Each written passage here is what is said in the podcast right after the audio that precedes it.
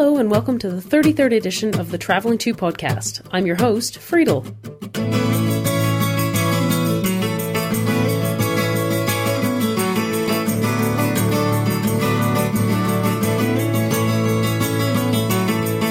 This week, we're asking the question how risky is bicycle touring? And what can you do to avoid one of the main dangers, traffic? For answers, we're talking to a cycle trainer in London. Adventurer Dan Martin also joins us to tell us how he dealt with risk on a bike tour that took him through places like North Korea, Iraq, and Nigeria.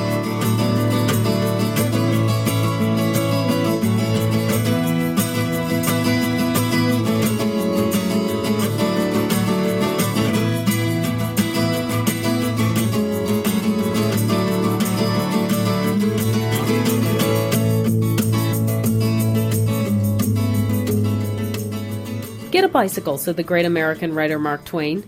You'll certainly not regret it, if you live. When he penned those words, Mr. Twain was referring to his adventures learning to ride a high wheeled bicycle in the 1880s. If we fast forward about a hundred years, the risks of bike touring are still a hot topic. You see it debated all the time on the forums. Now, I tend to be the kind of person that thinks bike touring is a pretty safe activity on the whole. I've always gone on the theory that with a little common sense, you're not really at any more risk bike touring than you are staying at home, especially if you drive to work in your car every day. But I know that people do worry about different aspects of bike touring, and we did too before we started our trip. So for this show, I've tried to track down some people with tips on how to deal with different bike touring risks. Traffic is at the top of the list. When I ran a poll on the site in December, nearly a quarter of you said being hit by a car was your biggest concern about bike touring. And with that in mind, I turned to Cycle Training UK. Now, this organization is one that Andrew and I both took some lessons from before we started bike touring, and the advice that we got from them really made us into better and more confident cyclists. They took us out onto the road, they showed us how to deal with traffic, and we really feel that we were better off for it. Now, I know that not all of you will be able to get to London to go to bicycle school, but here's Jean Mowbray of Cycle Training UK explaining some of the basics of safe cycling in traffic. I think what's quite important before they actually hit the road is to make sure that their bicycle is roadworthy. Checking the brakes, the tire pressure. Um, often the common problem is the tire pressure is not pumped up enough. Uh, make sure their gears are changing smoothly. So first off, make sure your bike's ready for the road. On road, I'd say one of the most important things is the positioning, where you position yourself on the road. There are two main positions cycling in traffic. You can ride in the middle lane. That's what we call, we call that the primary position. So you're in the middle of the lane. You're actually uh, in the traffic uh, flow. So the name suggests, the primary position is the default position you take. You're part of the traffic. You're very visible to drivers. You're um, you're riding in the stream of traffic. Why is that important? Because I think uh, the instinct that a lot of people have if they're in a, a city environment or somewhere where there are a lot of cars is to pull over to the side so that the cars can get by. So doesn't it just make the drivers behind you angry if you're sitting in the middle of the lane? No, most drivers they want to see the cyclist. They want to know where the cyclist is in the road. They don't want the kind of a now you see me, now you don't sort of thing where people kind of weave in and out of the traffic. It's important that cyclists remember that they are traffic. They are traffic as well as much as a motorized vehicle, and they have as much right to be on that road as any, other uh, road user. So that that's important. And if, if drivers get upset, they get upset. But you you have a right to be on on that road, and and you've a, you've a right to yourself for your own security and safety to make sure that you're seen by everybody that's using that road if the, the, the uh, person behind you wants to overtake, they, they can wait until there's a break in the traffic and then they can overtake you. Is there ever a point where you recommend just pulling over to let traffic by? I mean, for example, if you notice that you're holding a lot of cars up or? There are times when you can move into the secondary position so uh, that means you're not actually in the traffic flow. You can't keep up with the traffic flow. So you are moving in a little bit and the traffic behind you can overtake. Well, you have to do that. I mean, it's part of the whole kind of urban traffic uh, uh, dynamics you have to make judgments. When when can I keep up with the traffic? When should I be in the traffic flow, the primary position? When should I move to the secondary position and, and, and let the traffic behind me uh, easily overtake and, and not clog up the whole system? Um, I have to say, in London though, it's pretty good. It's pretty easy to keep in the primary position and keep up with the traffic because um, in the city, it, it, the traffic tends to move quite slowly in some in some areas. So, in fact, sometimes it stops quite a lot. You can uh, keep up with it quite well. I remember hearing a statistic when I lived in London that the average speed in 1900 or so was about 11 miles an hour, and it essentially hasn't changed in the last hundred years. yeah, basically, we're still carts and horses over here. You know, we're we're we're still moving slowly. Going back to the positioning on the road, what's very important is that you make sure that you're actually um, the, the door of a car is linked in. So if somebody actually opens a car car door, you're in no no danger. So we're talking about what a meter out from any parked cars that you might be riding alongside. Yeah, in, in the secondary position, yes, absolutely. I see people in London and they're literally crawling by the curb so they're there with all the drains and the grates and all the, the rubbish and the the glass. You know, they're not doing themselves a favour. It's actually more dangerous. No one can see them, and it's not a very good way to cycle safely around a city. Okay, so number one is positioning. What would another thing be that people could do to improve their safety? Communicate. So that means look behind you uh, every four or five seconds. Look behind, be aware of what's happening around you, behind and front. Be aware of the the traffic, what's happening ahead. Signal your intention. Give lots of time to the people behind. Make sure that they know where you're going. Signal. Make sure your signals are clear. Make sure you there's eye contact between you and the person behind. So the driver behind knows that you're there and that he knows that or she knows that you know, if you know what I mean. and a wave and a smile. I mean, that's good. There's a lot of aggression and tension in the city, and sometimes, you know, just a wave and a smile, a thank you, just, I mean, it helps everybody. And if you acknowledge all other road users, it's it's a great thing to do. And, and when you were saying to, to look behind you and, and be aware of what's going on around you, that reminded me of when I took one of your courses. And I remember before we even went out on the road, one of the exercises that I was told to do was to look behind me and still keep cycling in a straight line. And I found that incredibly hard. It surprised me how difficult that was. That is that is hard. Uh, I mean, I remember doing it, doing that as well. And one of the technique, techniques we use, yeah, the the instructor. Um, you know, sticks up three or four fingers or four, you know, whatever, three fingers, and you have to turn around. You're squinting, thinking, uh, you know, I, well, how many fingers has he got up? You, you're using your waist, you're twisting around, you're hoping, you're making sure that you're not, you're still cycling in a straight line and you know it comes with practice. And I suppose a mirror would help immensely with that. Then you don't have to do the twisting. No, because with a mirror you're not communicating with the driver behind. You're actually just looking into your mirror. He doesn't know that you've actually seen him, that you're communicating with him. It's a mirror. We don't think they're such a good idea. Uh, it's much better to look behind that, and to get eye contact with the driver. I found what Jean said about mirrors there a little surprising, because for us we felt that a mirror has literally been our lifeline in some pretty hairy moments. But I think she's got a good point about communicating too.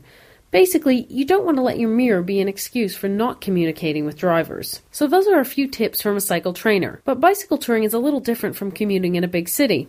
That's why I tracked down Dan Martin to answer some more questions about risks that we face when bike touring.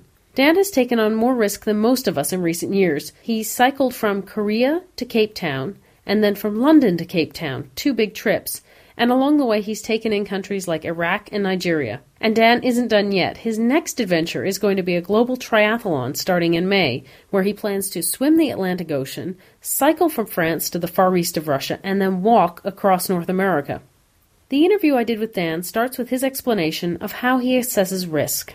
I think risk is a is a very subjective thing. Traveling to these, these countries, any, anywhere you go, um, there's risk. You know, it's quite dangerous cycling in a, in a big city in America or in a big city in England. You know, you're probably far more likely to get get knocked off your bike there than you would in in uh, in the outback uh, on your own. I'm, I, I always try and make sure that I'm I'm one of the most informed people of the area I'm, I'm going into. Um, so I, I, do all my research on you know our, our Foreign and Commonwealth Office website and I you know look on Lonely Planet and go through blogs and I speak to people and I, I take on all advice. But at the end of the day, it's a, it's a gut reaction that you you know you either know that you're going to make it or not. Um, there's there's so many naysayers, as you probably noticed from from cycling anyway. If, if you say you're going to cycle past the shops, then people get scared and think you know you'll never make it. But um, I remember on the first trip I cycled through Syria and I was petrified. You know these people were different. You know was I was outside of Europe and I hadn't got a clue what was going on. And um, just that turned out to be one of my favourite countries. You know just the most hospitable people and kind of painfully hospitable. And I thought maybe if Syria was like that and Sudan was definitely like that on the first trip, maybe these countries that we see on the news, maybe they're not all completely evil. And, and I think you know, when when there was bombs in, on the tube in London, you know, I was perfectly safe up here in Peterborough. If, you, if you're not actively trying to find these horrible spots within the countries, I think you're you're, you're pretty safe. Yeah, I had nothing really bad happen in any of these um, evil countries.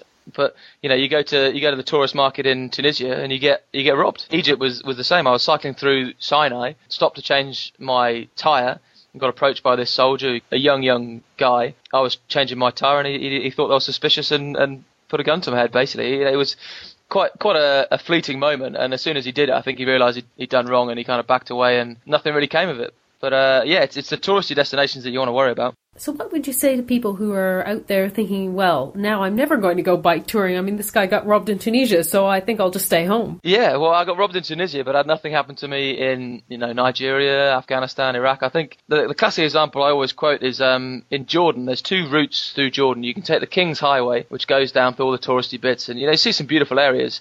Or there's the Desert Highway, and I've been through there twice. And I took the Desert Highway both times, and with the Desert Highways is you know, you meet the real people there, much more real than these these touristy, horrible touristy places that you, you find that attracts all these busloads of kind of elderly uh, European tourists. And I, I spoke to a guy who cycled down the King's Highway, a few guys who cycled down the King's Highway, and they have stones thrown at them, and they get kind of revved up by cars, and people hate them being there. And you go down the, the desert highway, and people are the friendliest people you ever find. You know, the two roads are within 20 or 30 miles of each other, and yet it's kind of completely contrasting views on the world. So, was there ever a point in your trip where you thought that you couldn't handle the risks involved? I'd gone into to northern Iraq. I didn't actually cycle into northern Iraq because I'd, I'd, got scared, but I, I got in there, and uh, I was staying in, in the north in Arbil, and I'd had a few beers with the, the hotel I was staying at and we were singing a few songs and whatever. And we went walking down the street, and then it just hit me that I was in Iraq, and I got into kind of these cold sweats and ran back to my hotel room and locked myself in there and. Uh, and panicked the whole night through. But I, it was it was irrational, but it's, it's something that's been inbred into me through all the media that I've seen over the last 28 years. You can't not be afraid of going into these, these countries that all you've seen about them is, is bombs and, and guns and terrorists. Obviously, from your stories, you're used to dealing with a certain amount of risk. So, if you're up for it, I'd like to read you some of the more common concerns that cyclists have told us that they have and see what advice you have for them. Are you up for that? I'll, uh, I'll try my best, yeah. Okay, we're going to put you on the spot a bit. So, we did a poll on the site, and the biggest concern that people told us they had was traffic getting hit by a vehicle on the road or cycling in heavy traffic. Were there ever times where you felt that there was a lot of traffic and you had trouble handling it? I've got several memories of uh, kind of horrible traffic based places, but I think that the people see these images of, of kind of Lagos and Cairo and Istanbul where the traffic is just, you know, it's, it's crazy. But I think as soon as you kind of start to understand that people are just trying to go, you know, push their way forward, and as soon as you kind of get the, the Western mentality of staying right in your little bit of lane and, and you know, no one will hurt you if you don't hurt anyone else, um, as soon as you kind of take the the road by the scruff of the neck, it becomes a lot more um, more fun, and you, you kind of start to start to race the traffic and start to, to understand it a lot more. I, I know um, a lot of guys they get it in their head that they you know they must cycle right on the on the side of the road, and that the cars are you know, they're, they're, they're, it's their road and we're just using a little part of it as far out as possible into the road, just so that when a car comes up behind me, he has to slow down and overtake. And when I hear the beeping horns behind me, I'm, I'm kind of happy because it means they've seen me and they're slowing down. Whereas if you stay, if you hug the, the curb, the, the car will come up behind you and he'll see there's, there's just enough space to go through and he'll go through at 60 miles an hour. you make one wrong move, it clips your elbow and you, and you fall off, you know? It's, it's counterintuitive, but um, hogging the road a bit more is, is, is a good idea. Um, and also don't be afraid to kind of take the traffic on. Do you hold true to that theory of taking traffic on even when there's a big semi coming up behind you, for example, perhaps in the developed world, not in the less developed world? maybe when you're cycling on a freeway? In the Western world, I, I, I, probably hate to, hate to tell you this. I'm not a big fan of cycling, and I probably would never cycle in the in the Western world just because um, I'm so afraid of, of being hit by these these cars. Because the, problem is, if you if you if you're driving in the Western world, in England or in America or Europe or wherever, you don't expect there to be a cyclist or a or anything out of the ordinary on the road, so you become a bit kind of switched off to it. Whereas all these drivers in Cairo and um, kind of these horribly trafficked up areas, they expect you know donkeys to walk out in front of them and footballs to be kicked at them and people just to walk in, in and out of the traffic and you know they're they're constantly expecting all these hazards to happen and and you know they they adjust uh, as as a point of I think some of the best drivers in the world are these these kind of crazy taxi drivers in Cairo and, and, and what have you. But um, if you're cycling down a, a, a road in England, people don't expect to see you. You come outside, they knock you off, and, and you know that's where I'd say most of the problems occur. I'm sensing a bit of a theme in your answers here that perhaps the places in the world that we think are safe and that maybe we're most tempted to go touring in are maybe containing hidden dangers that we're not really aware of, and the places in the world that we think of as a little bit scary maybe are actually more enjoyable for cycle touring. Would you say that's true? I think um, there's a certain truth to that. Uh, I definitely think getting off the beaten track is uh, is is where you'll have the most genuine experiences and, and, and probably be the safest. I'd say. The problem with that is obviously you're um, you know if something does go wrong, it goes very very wrong. But the likelihood of something going wrong is, is, is much less. You know, push your limits a little bit and, and, and try and find these these slightly more out of the way places, and, and you'll you won't be any, any at any more risk than you are cycling through Chicago or, or, New York. The other thing that people told us is that they worry about finding a place to sleep at night because obviously when you're on a bicycle, it's not always possible to know exactly where the next campground or hotel is. So how do you deal with that when you're on the road? How do you figure out where you're going to spend the night? I'm probably slightly different to most cycle tourists in that um, I always carry a tent, and it's it's my kind of last um, last resort. But I don't actually enjoy um, camping. Well, I quite enjoy camping, but I hate packing up in the morning, and I hate cooking for myself. So I always try and search out um, people to you know. I'd rather eat in a, in a small cafe than, than cook for myself, and I'd rather sleep on the floor uh, um, of a of a guest house than than camp in my tent. Um, I, I think wherever you've gone, people have gone before. Unless you're going, if you unless you're just heading out into the desert, then I think there's always ways of kind of semi planning ahead. I always had um, I'd look on the map and I'd look for the kind of distance I wanted to do during the day, and I'd look for a kind of uh, a good town to try and get to, and, and, a difficult town to, to try and push on through. So if I got if I was tired early on, then I'd just stop at the first one, or I'd push on to the next one. There's only been I can only think of really one time where I've I've really been getting dark and I've, I've had to camp, and I think it's a, it's a lot more accepted in these third world countries than it is in, in the US and in, in Europe. If you went onto a farmer's land around where I live and, and camped there, then the police would be there, quick as you like, and, and you'd be kicked off. But uh, it's a lot more accepting um, culture for travelling in, in the third world, I find. What was the strangest place you slept? Um, I found out after I'd slept there that I was sleeping in a toilet. One of the time, one of the few times that I've camped by a, a truck stop and I, I, was told, oh yeah, you can put your tent up over there. And then when I woke up in the morning, because it was kind of dark when I when I when I'd set up, and I woke up in the morning, I saw there's all these little bits of toilet paper around me, and I've, I've kind of worked out that it was uh, it was where they uh, relieved themselves of uh, the travel baggage. So I've stayed in some shocking places. I, I can remember one in um, Turkmenistan where I stayed on, stayed on a on an earthen bed, and it was minus 25 outside, and just just the most the coldest night I've ever spent. But um, you know, it's it's just it's things like that that I look back look back on, and I think, well, you know, I'm kind of proud that I've survived that night and got on. You know, you, you, don't look back at the nights where you stayed in a in a hostel recommended by Lonely Planet that you know you think, wow, I've I've really you know survived that night. And what about dogs? I know they're a constant source of debate among cyclists, and most of us don't like them very much. I hate dogs. Honestly, uh, they're they're the bane of my my my cycling life. Other than wind, I think dogs are the things I hate the most. Um, I've been chased by dogs all over the place. I've got chased by a dog for about 10 miles in Uzbekistan. Um, but I've never been bit, like they come near you. And I, th- I think I'm quite lucky on, on both trips I've had a, a, trailer, a Bob trailer, and they seem to go for that. And they've been, you know, I've, I've got bite marks on it and they bite, they try and bite the wheel, but they tend to avoid, um, me. I don't know whether it's because I'm big and ugly and smell, but, um, they, they, they go for the trailer. There's, quite a lot of debate. Some people use these um, sonar kind of high pitch whistles that, that, scare them away. Some people stop and throw stones. Some people have a stick stopping is the, is probably the best way for, to get get rid of them. But I hate stopping because you've got to get going again, and the bike's always quite heavy. So I usually just cycle through, shout at them a bit, and um, and keep going. But touch wood, I've never been never been bitten. So Dan, after all your adventures, what kind of view do you have of the world? Yeah, I think from from the countries I've been to, I, I yeah, I can give a kind of general um, overview of the world, and, and it's kind of that there's there's some truly nasty, nasty people out there, and I think it's it's probably about one in a million.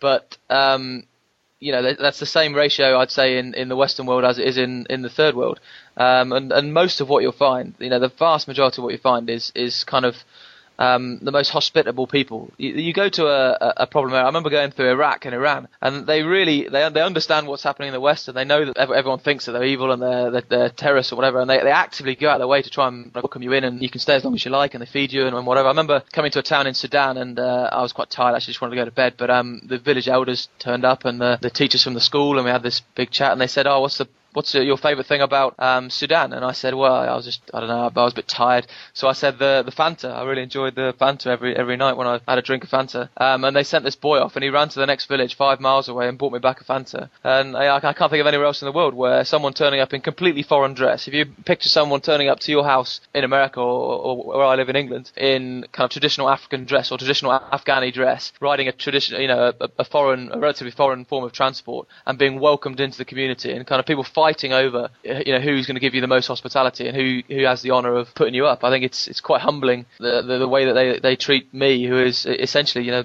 the people that are responsible for coming into their country and uh, you know doing what we want to do. Dan, thank you very very much for joining us. I know that you've got your big adventure coming up in May. Is there a website where we can follow your journey? Yeah, the uh, website is www.danmartinextreme.com, and I'm also on Twitter under Daniel Martin ADV, um, and it should be a, a pretty big trip, and uh, look forward to seeing everyone on the way.